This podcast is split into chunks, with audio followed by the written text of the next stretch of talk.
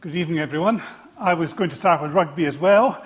Uh, I was going to say, if you felt a bit down after rugby this afternoon, I'm going to really depress you over the next half hour or so. As usual, John found the more positive message uh, than I did.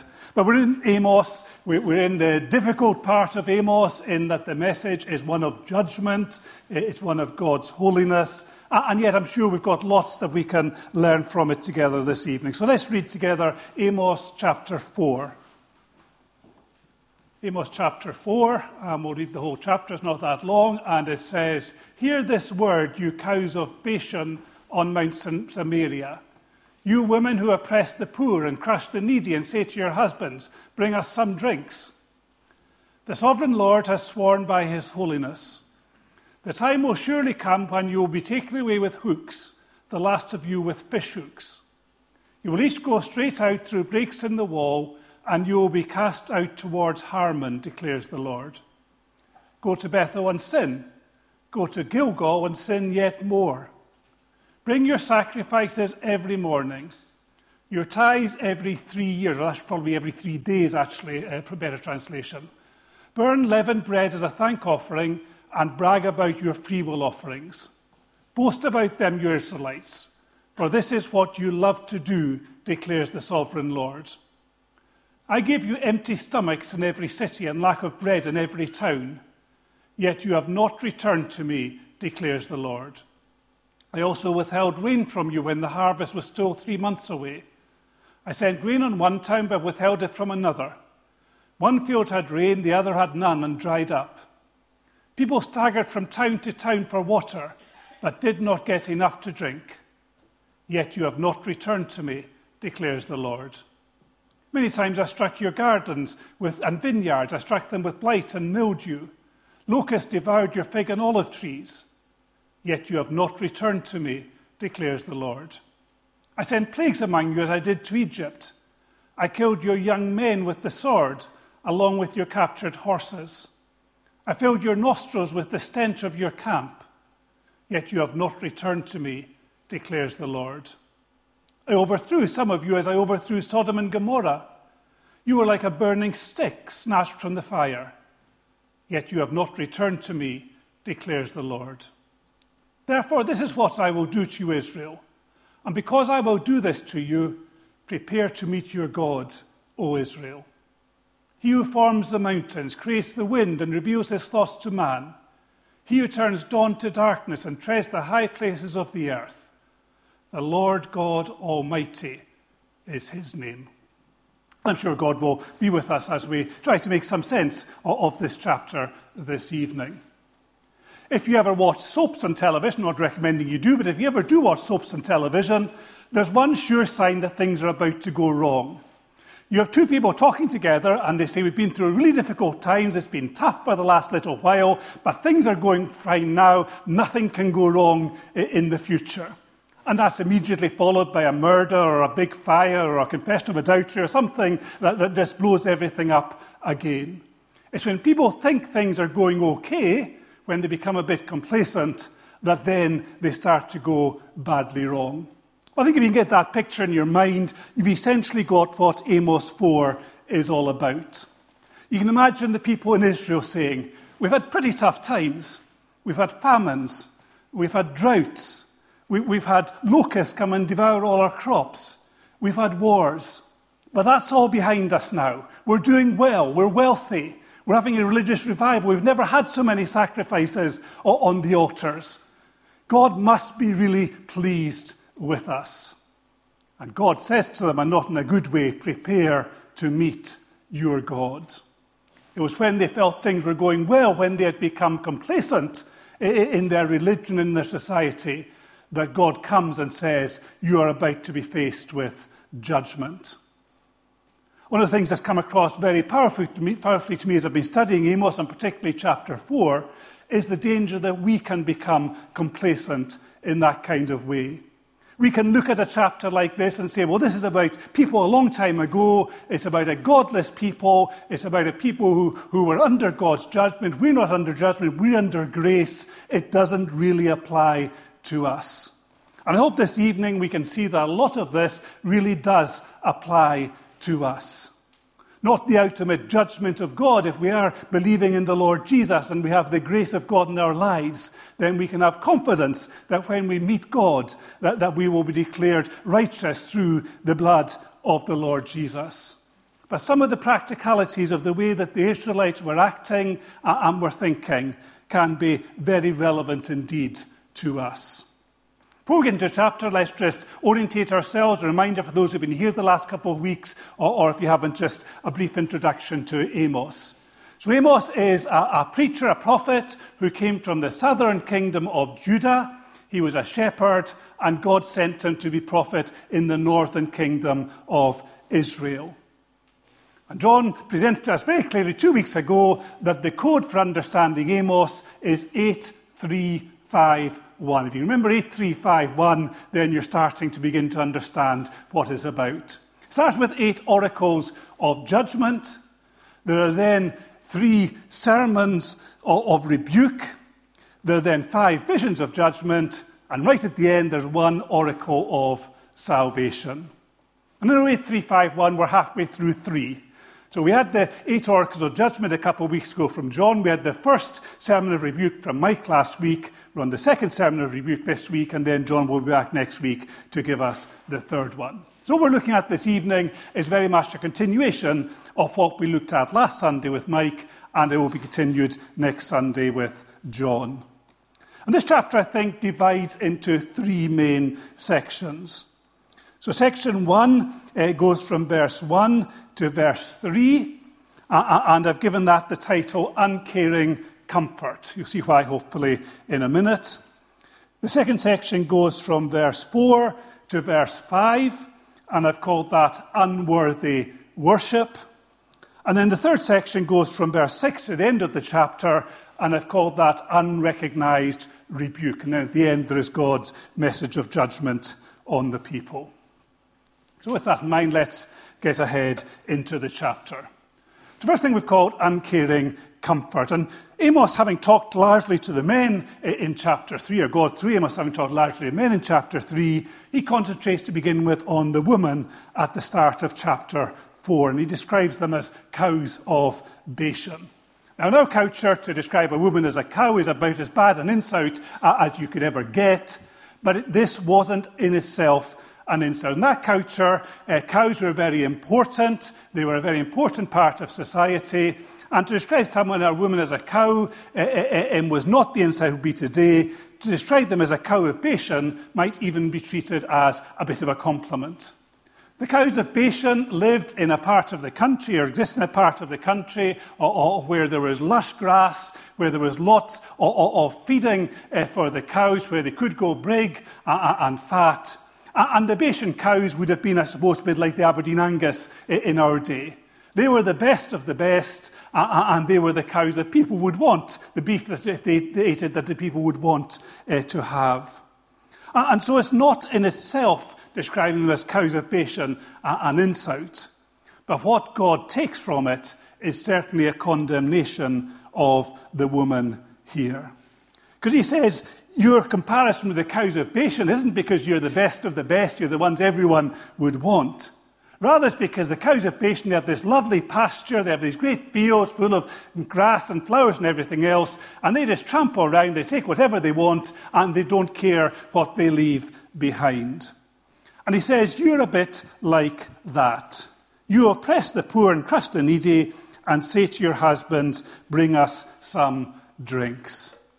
He says to the woman that they're, what they are thinking of, what they want to remember, their luxury, their luxury is important to them, but they want to forget the poor and the downtrodden. Now, when it says they said to their husbands, Bring us some drinks, I don't think the picture is of sitting beside the pool, sipping pina coladas, and saying, Hey, husband, come and give me another drink. I think rather it's they're saying to their husbands, You go out and you make sure my lifestyle is funded. So I can live a life of comfort uh, uh, and of ease. You go and do that, and I don't really care what you do to achieve it. The women probably weren't directly oppressing the poor, but they were encouraging their husbands to exploit others, uh, and so God says, You are oppressing the poor and crushing the needy.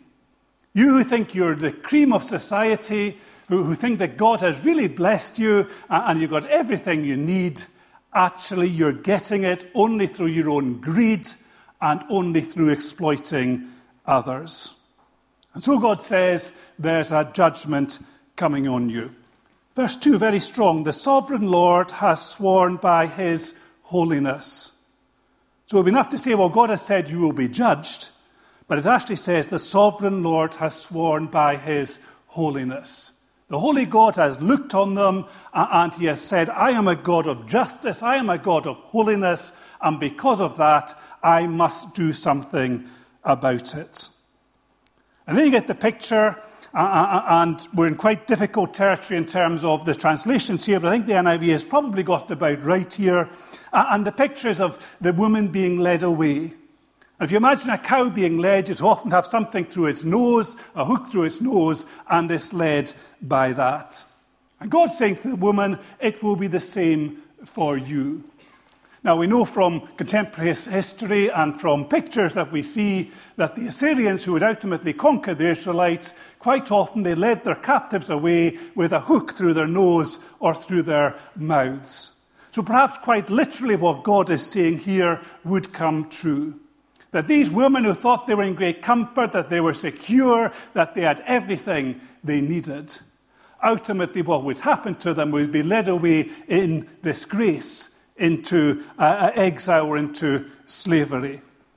And they wouldn't even be led through the gates of, of the city. That's what verse 4, verse 3 is about. They would go through breaches in the wall. In other words, a conquering army would come in, it would destroy the walls of the city, and as part of the humiliation of, the residents of the city, it would drag them out of it through the holes uh, that had been made in the wall. We don't know what cast out towards Harmon means. Alec Motyer says it's one of the great unsolved mysteries of Amos. Let's not try and solve it this evening, but I guess it wasn't a good place for them to be going. This was a message of God uh, against the luxury of people, people who depended on luxury, and saying, because you've got your luxury through exploiting others, then you are going to be judged for it. What's the relevance of that for us today? Well, we live in a society that in many ways has been built on exploitation on people in positions of power and authority uh, in exploiting others. Now, whether it's in our own country or whether it's the way our country in some ways treat, has treated other countries, certainly in the past, and taking advantage of, of, them in a way which is not fair. So, whether it's the, the sweatshops in China, uh, whether it's the banana planters in Africa, or whatever it is, in our society, we have been quite happy to see others exploited. But actually, most of us, eh, I say we're happy to see them exploited, we're actually quite happy not to see them exploited. We'd like to turn a blind eye to the fact that there is injustice in our world, and if it makes us more comfortable, then almost so be it. Now, I wouldn't express it in that kind of way, but that actually is probably how our society uh, has acted, and has seen things certainly in the past, perhaps changing slightly now. And so there is a message here for us.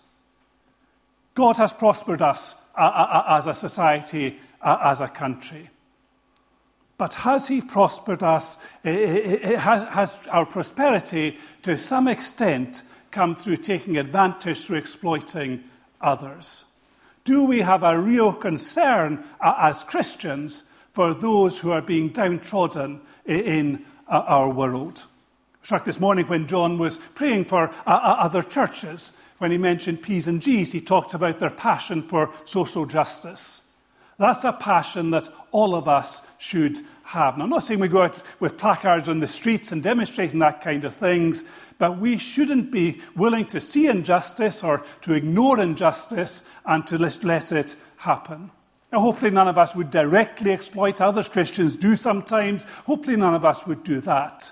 But perhaps in some of the actions we take, even the things we go out and buy, uh, in the way we treat others, in the way we look at situations like what's happening in the Middle East at the moment, can we look at them with the eye that says, how would God view this? And is our society in some ways going against God's way and exploiting others?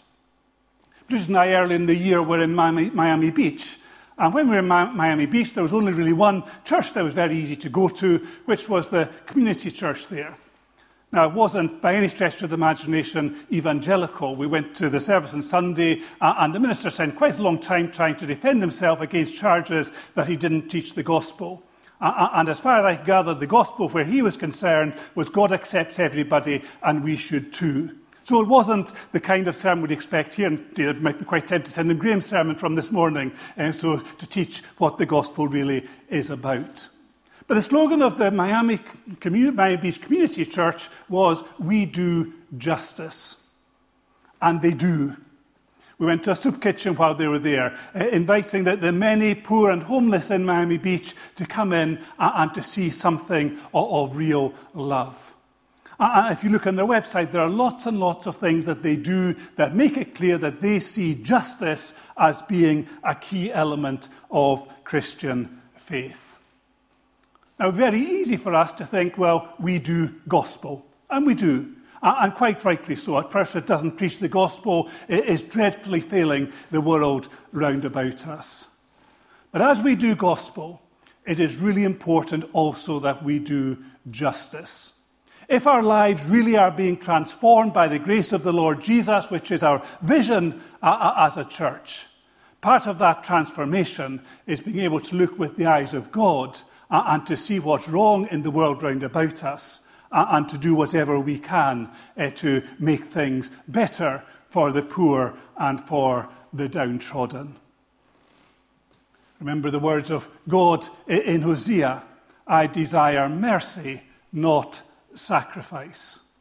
And it's great for us to, to, to come and to enjoy uh, as church and being together, studying God's word, uh, uh, preaching the gospel, inviting others to come to know the Lord Jesus. But alongside that, we have to have the concern that God has for those who are not in such a privileged position as us. The Lord Jesus, remember, came to preach good news to the poor. Uh, uh, uh, and while the proclamation of the gospel is our key thing as a church, we need also to have that passion for social justice and desire to see real justice in our world. And not to say, I'm all right, I'm comfortable, so I'm not going to bother about anything else or where things come from or how I uh, came to be comfortable. We need to have that passion for justice that God has, that, that Amos displays here. So, no uncaring comfort for us. Let's move on though. Verses 4 and 5, uh, Amos moves on to the people's religion. And so I've called this unworthy worship. Now, what you need to understand with these verses is that God is being very, very sarcastic in what he says. That he is making the point eh, eh, in by mimicking what would be a call to worship. So the call to go to Gilgal, to Bethel, or to Gilgal. That would have been a call that would have been legitimately used eh, for people to come and to worship God at his altars. But God is saying, you only do that because you are there to sin. Go to Bethel and sin, go to Gilgal and sin yet more. Now, this would have come as a real shock to the people. Because the people of Amos's day thought that they were okay from a religious viewpoint. Bethel and Gilgal had been shrines to, to false gods since the day of, of Jeroboam, but there's no suggestion here that they're going to sacrifice to false gods. The suggestion appears to be they're going to sacrifice to the true God, the God of Israel.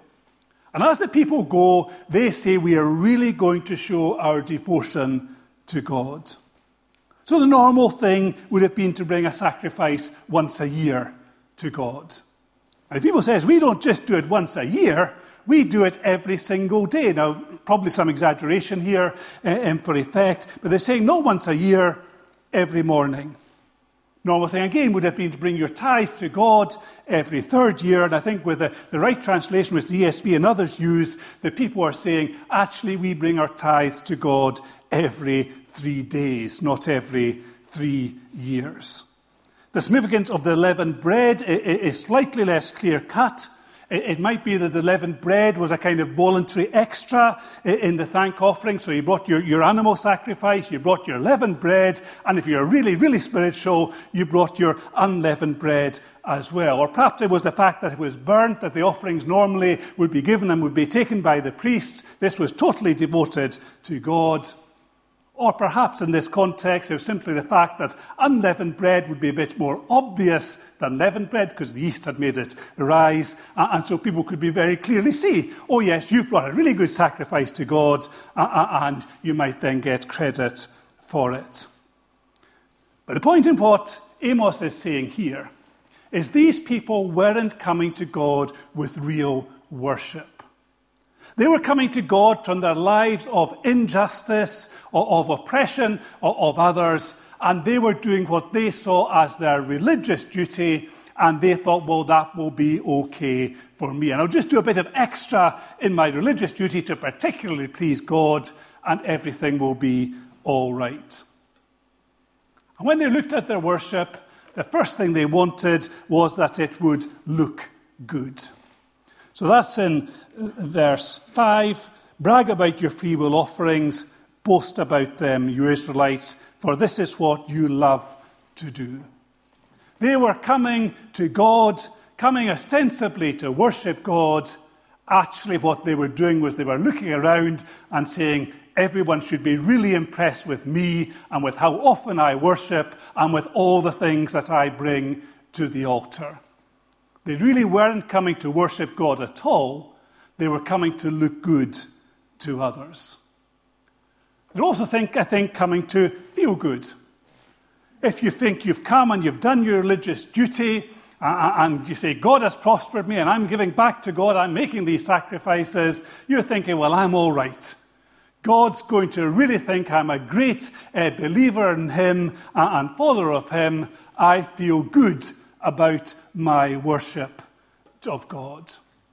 But perhaps what Amos is saying, what God is saying through Amos, it's no good looking good, it's no good feeling good if you're not actually doing good.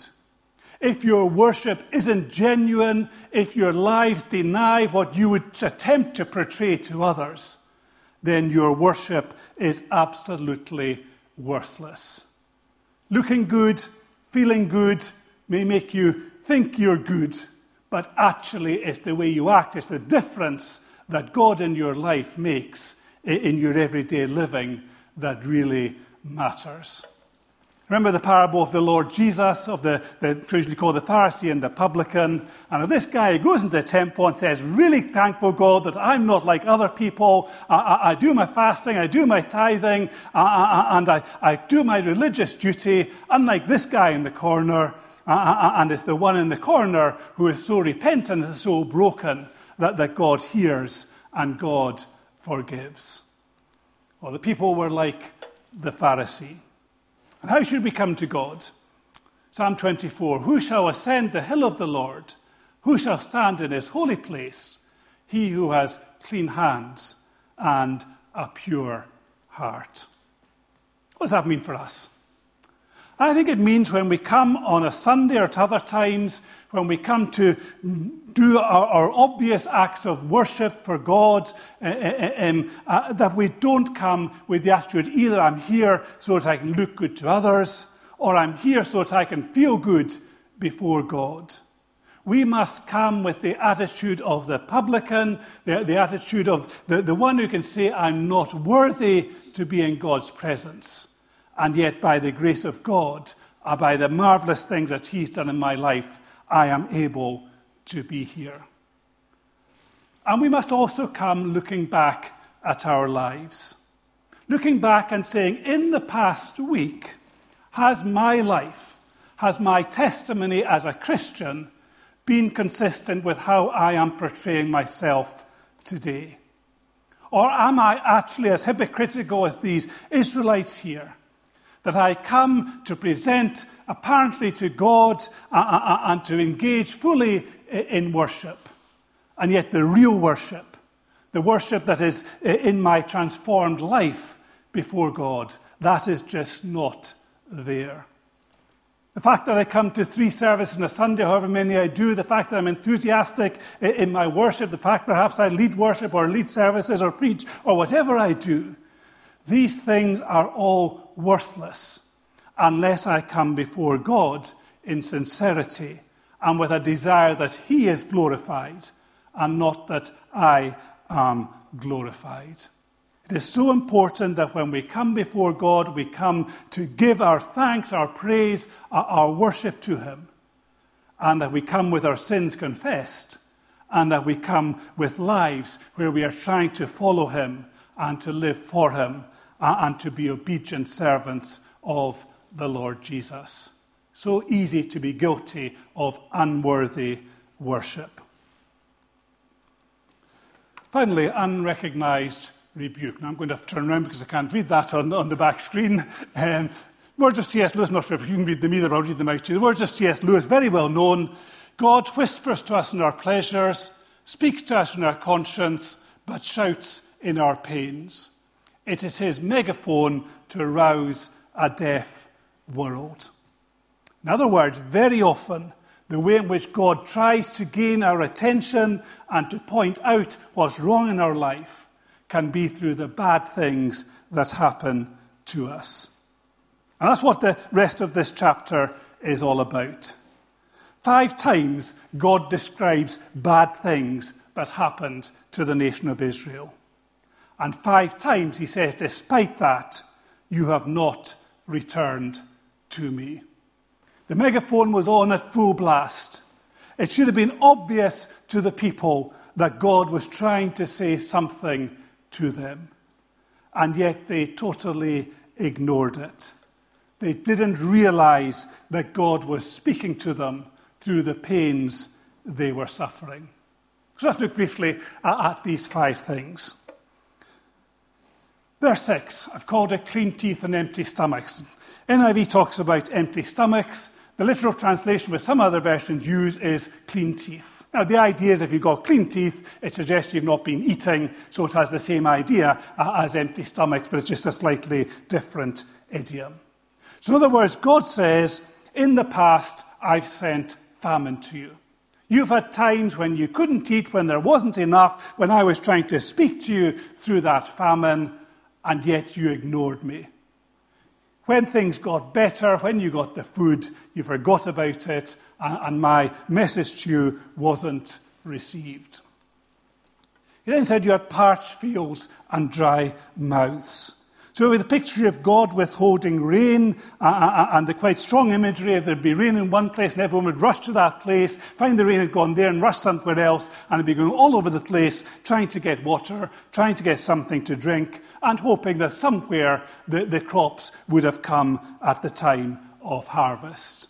And God says to them, You had this as a second warning.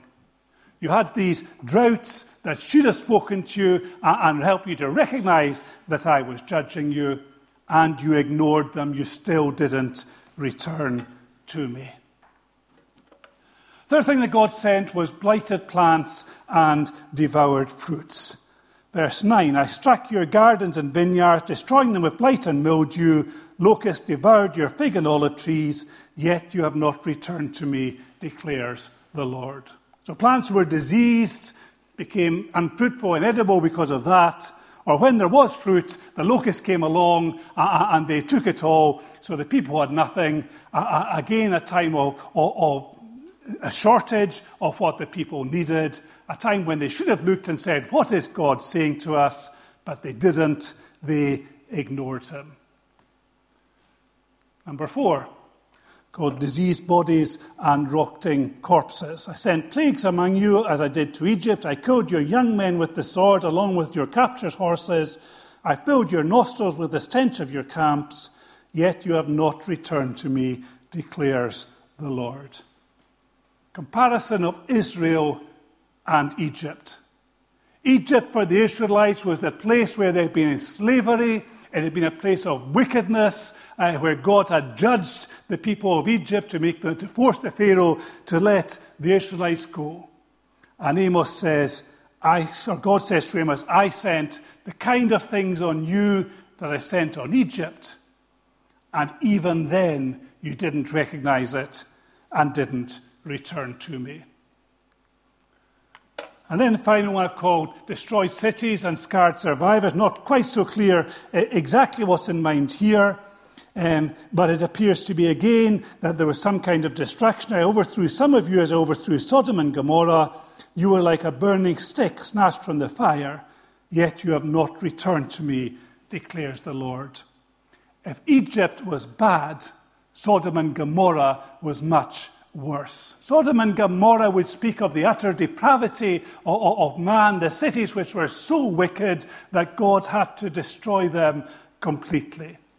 And God says to Amos, You were like that. I, I, came and visited you, and we don't know what it was. It might be an earthquake, might be something like that. But something happened that, that God could say there was a bit like my judgment of Sodom and Gomorrah, but in my mercy, I, I spared you like a burning stick snatched from the fire. So you just about got away.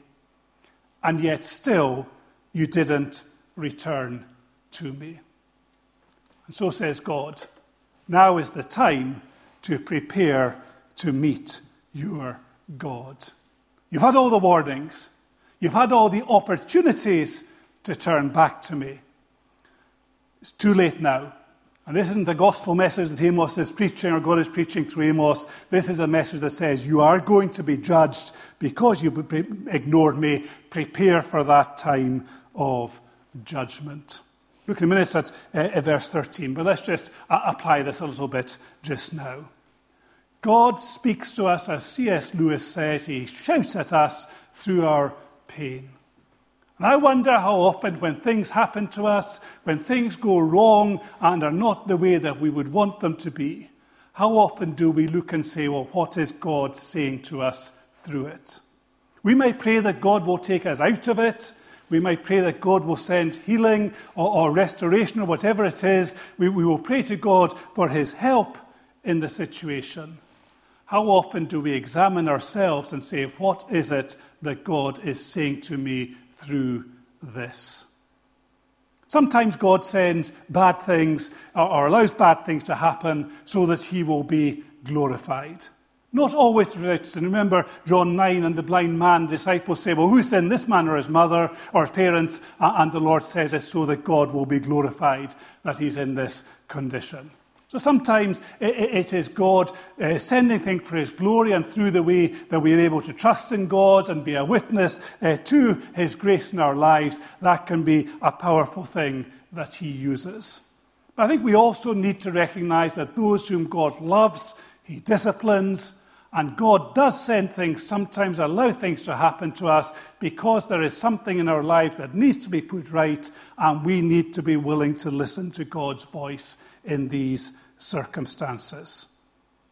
Five times he's spoken to the Israelites, five times he's spoken very powerfully to things that happened to them. Five times they ignored him. We need to make sure that we don't ignore God when he comes with warnings to us. But then there is the, the, the message of judgment.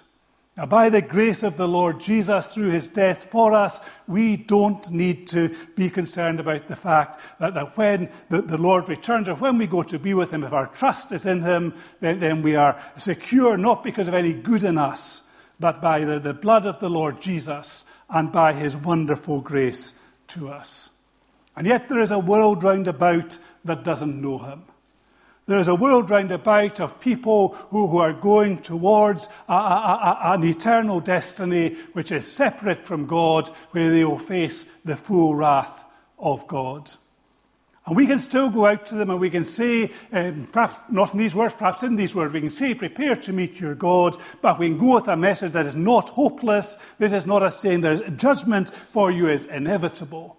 We can go with a message of hope that says if you do prepare, if you do trust in the Lord Jesus, then you can have forgiveness. You can be ready to meet your God.